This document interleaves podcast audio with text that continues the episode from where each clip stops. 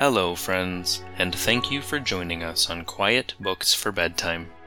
You can listen to us on Spotify or YouTube at Quiet Books for Bedtime. Snuggle up as we begin tonight's tale.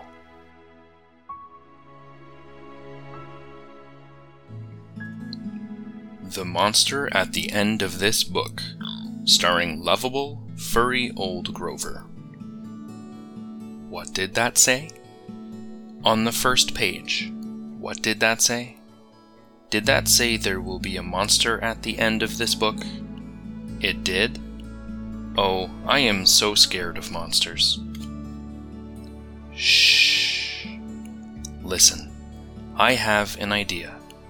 If you do not turn any pages, we will never get to the end of this book. And that is good, because there is a monster at the end of this book. So please do not turn the page. You turned the page. Maybe you do not understand. You see, turning pages will bring us to the end of this book, and there is a monster at the end of this book. But this will stop you from turning pages. See, I am tying the pages together so you cannot.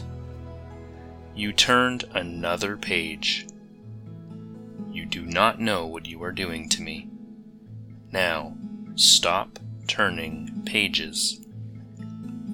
There. I, Grover, am nailing this page to the next one so that you will not be able to turn it and we will not get any closer to the monster at the end of this book. Alright, alright, alright.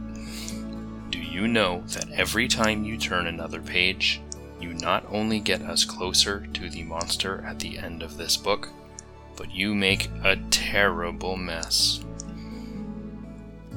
This will stop you from turning pages. A heavy, thick, solid, strong brick wall. I would just like to see you try to turn this page. Do you know that you are very strong? The next page is the end of this book, and there is a monster at the end of this book. Oh, I am so scared. Please do not turn the page. Please, please, please. Well, look at that. This is the end of the book, and the only one here is me.